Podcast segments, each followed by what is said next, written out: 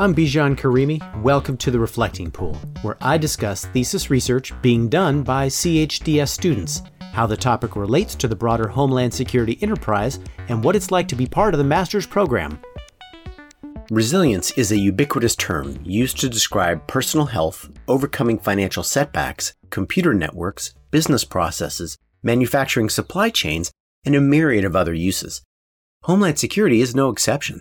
Leaders often implore individuals, teams, and communities to bounce back from the latest incident as if a rallying cry for unity and a return to normalcy. The frequency and breadth of the term's use has effectively muddied its meaning, requiring the person hearing or reading it to divine the intended definition by context of the situation. So, what does resilience actually mean? How is it measured? And how does one make it happen?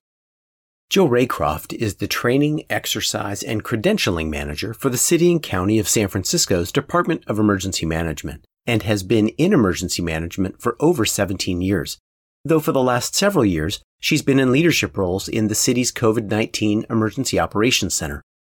She started with San Francisco exploring the logistical management of emergency supply caches and lifeline interdependencies before transitioning into large scale exercise development between local, state, federal, military, and private sector partners, exploring how agencies will coordinate during catastrophic events. Jill came to NPS to explore the connection between emergency management and homeland security, learn from the experiences of her peers, and develop her critical thinking and writing skills. The concept of resiliency is an underlying theme to Jill's work so it's not surprising that she decided to tackle this subject during her thesis research. She also experienced her own need for resilience, as we all did, when addressing the seemingly endless challenges that COVID 19 sent our way.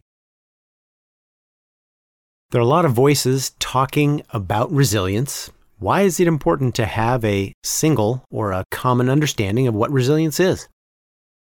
I think going into writing my thesis, which is a trap, I thought, oh, I know that we need to find one definition. So we're all on the same page. But through my research, I learned that it's actually okay that we have a lot of definitions of resilience. And the reason or the impetus for writing about resilience is that it's a word that I'd heard so much in the emergency management community and beyond. I was driving around San Francisco a couple of months ago, and the San Francisco Giants, our baseball team, around the baseball stadium there's all these posters that say resilient on them. And i am not a sports fan and i had no idea what that meant.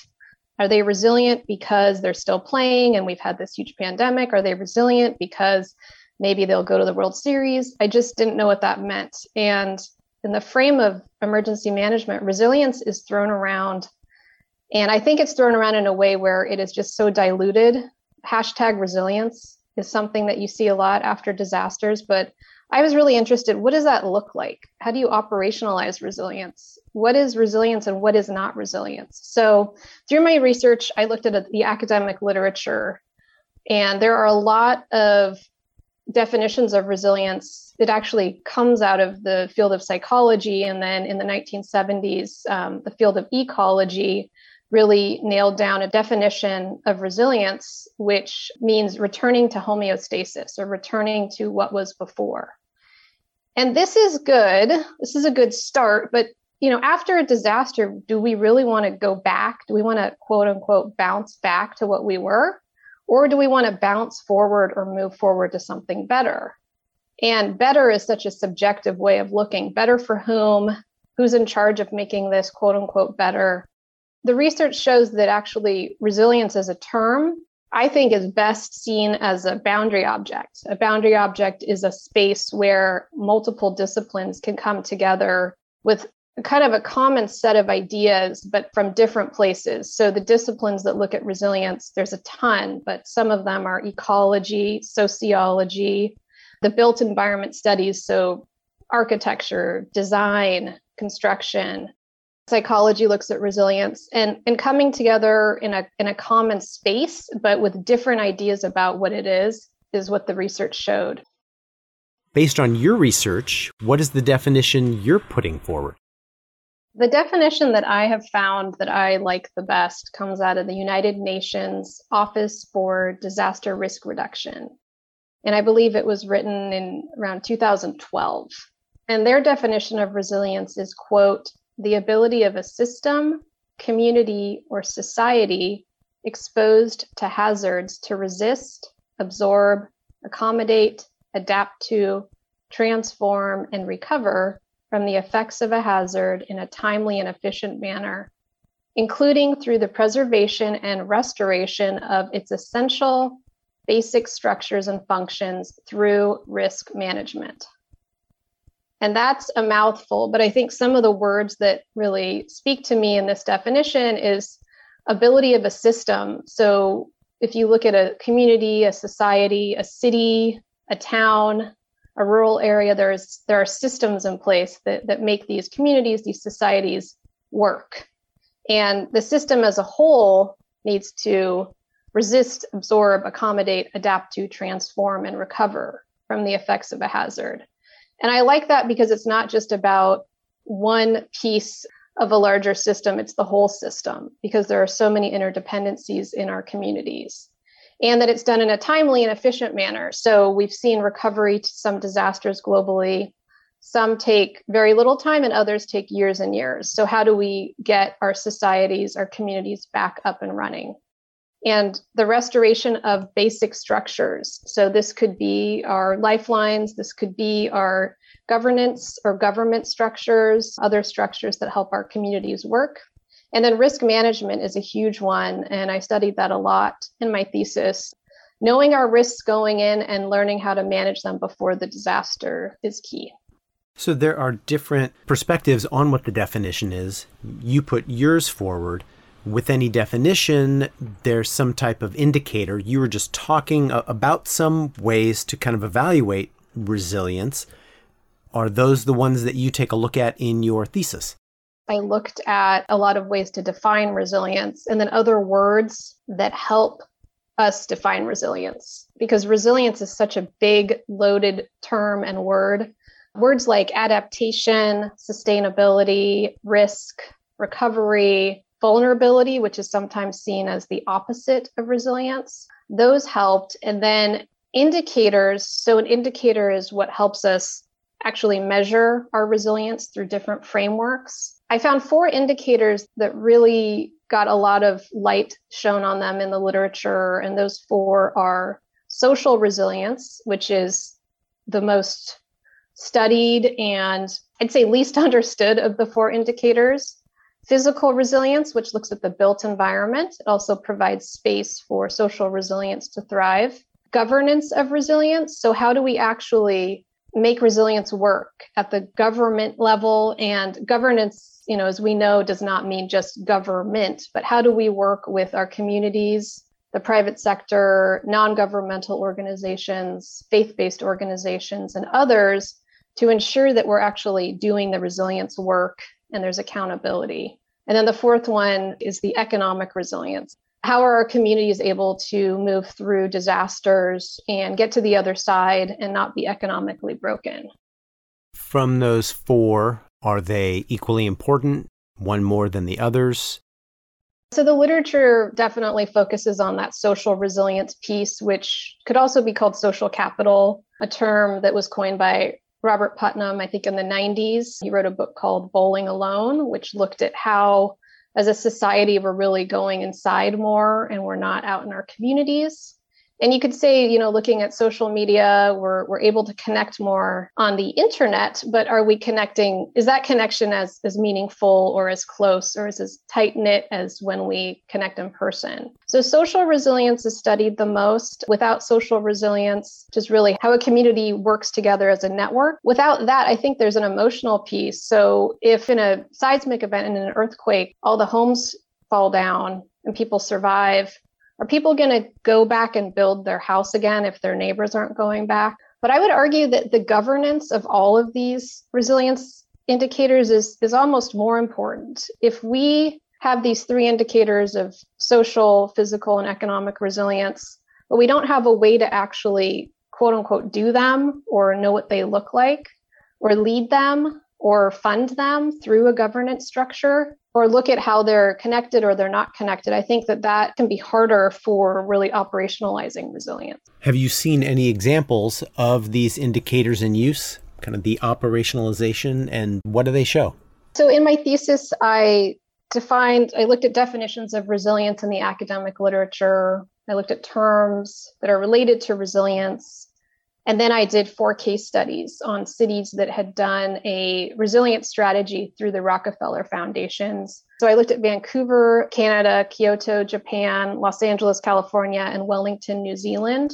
And the strategies themselves lay out the path forward for how to do resilience, but we I did not study if they actually did what was in the strategies, but some of the interesting items that I picked out from the strategies, for instance, Vancouver, Canada looked at personal economic resilience. After a disaster, it's really important that individuals have that economic resilience. It also presented an equity framework. So, how do we move beyond disaster situations equitably so that folks that might be more marginalized in society are brought to the table and are understood and listened to so that we're not just planning for communities, but we're planning with them.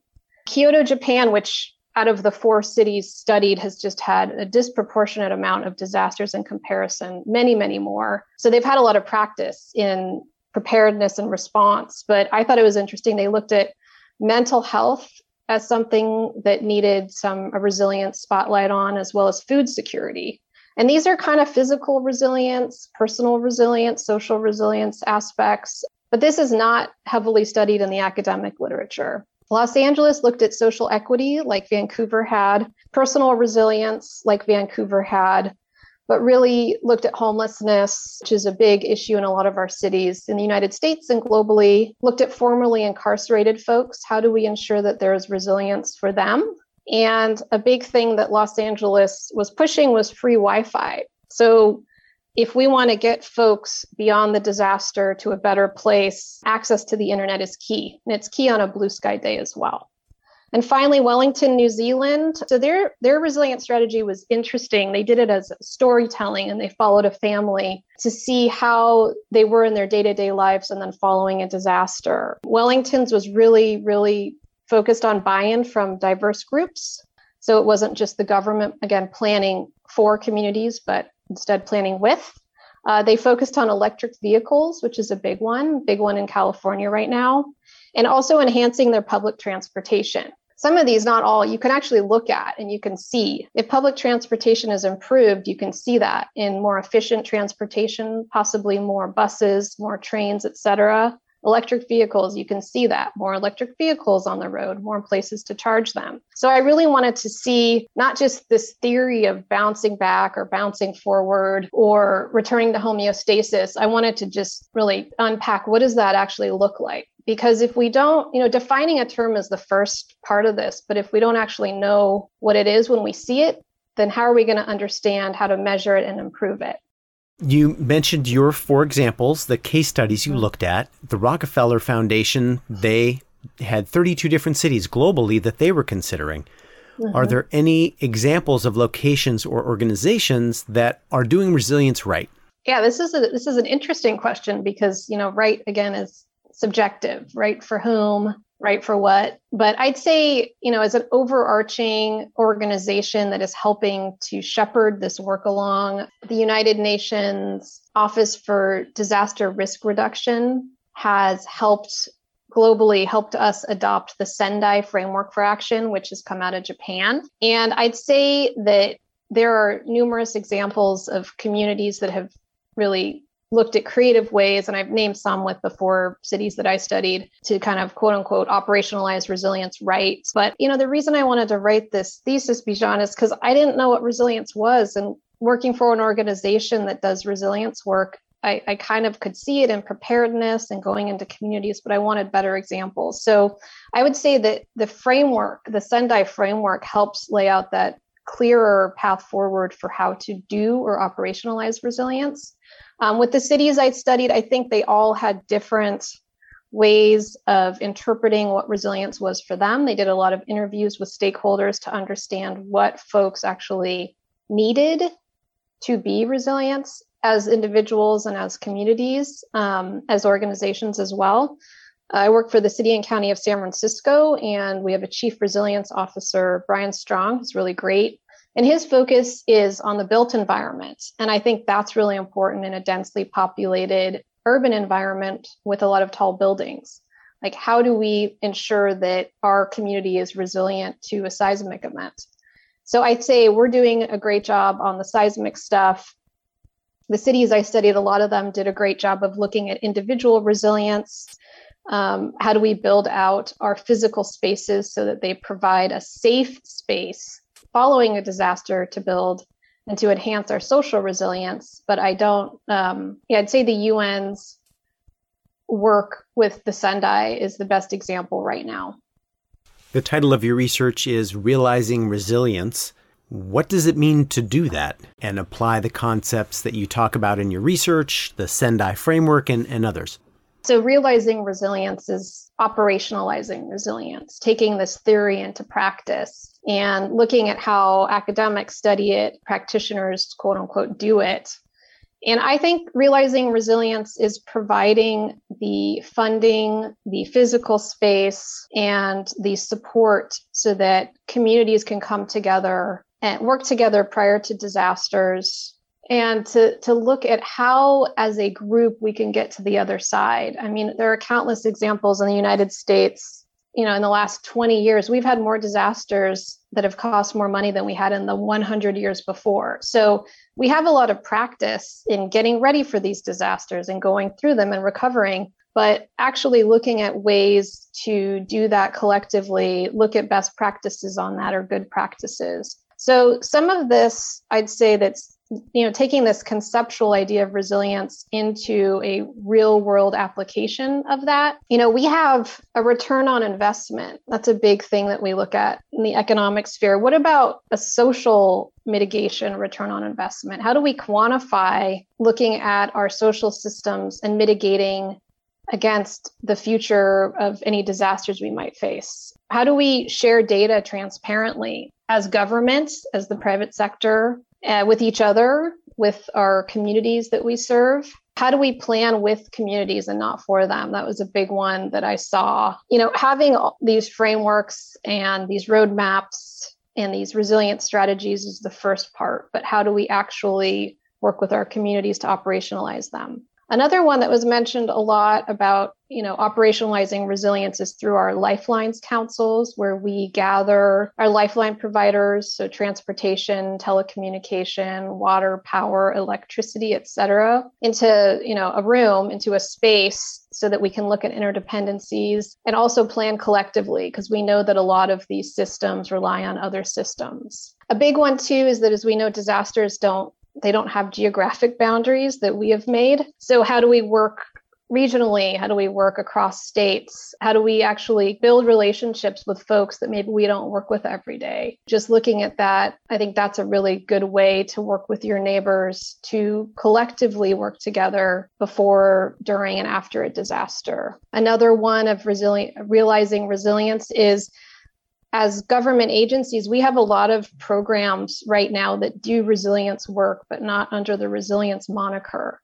So I don't think resilience programs, maybe at a city level, need to just completely be novel and start from scratch. I think co opting some of the work that's already done and bringing into one space can help into a resilient space. And you can also, again, look for interdependencies when you do that. Uh, another big one is the need to for folks to have insurance, private insurance, and for companies and governments to have insurance. The insurance rate is is not what it should be in states like California. Uh, earthquake insurance is still not commonplace, although that is a big risk and hazard for folks that live in California. So, how do we incentivize people to be insured? And is that economically is that by another way? But you know these are these are kind of little little ways that we can look at resilience as this big theory and take off bite-sized pieces of it.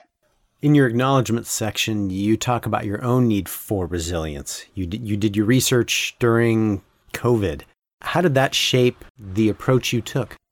I think what covid taught me about personal resilience is that the, the way that i think a lot of us got through the the really dark times of our isolation time apart from people was connecting with them online and having that community. And that's that social resilience piece.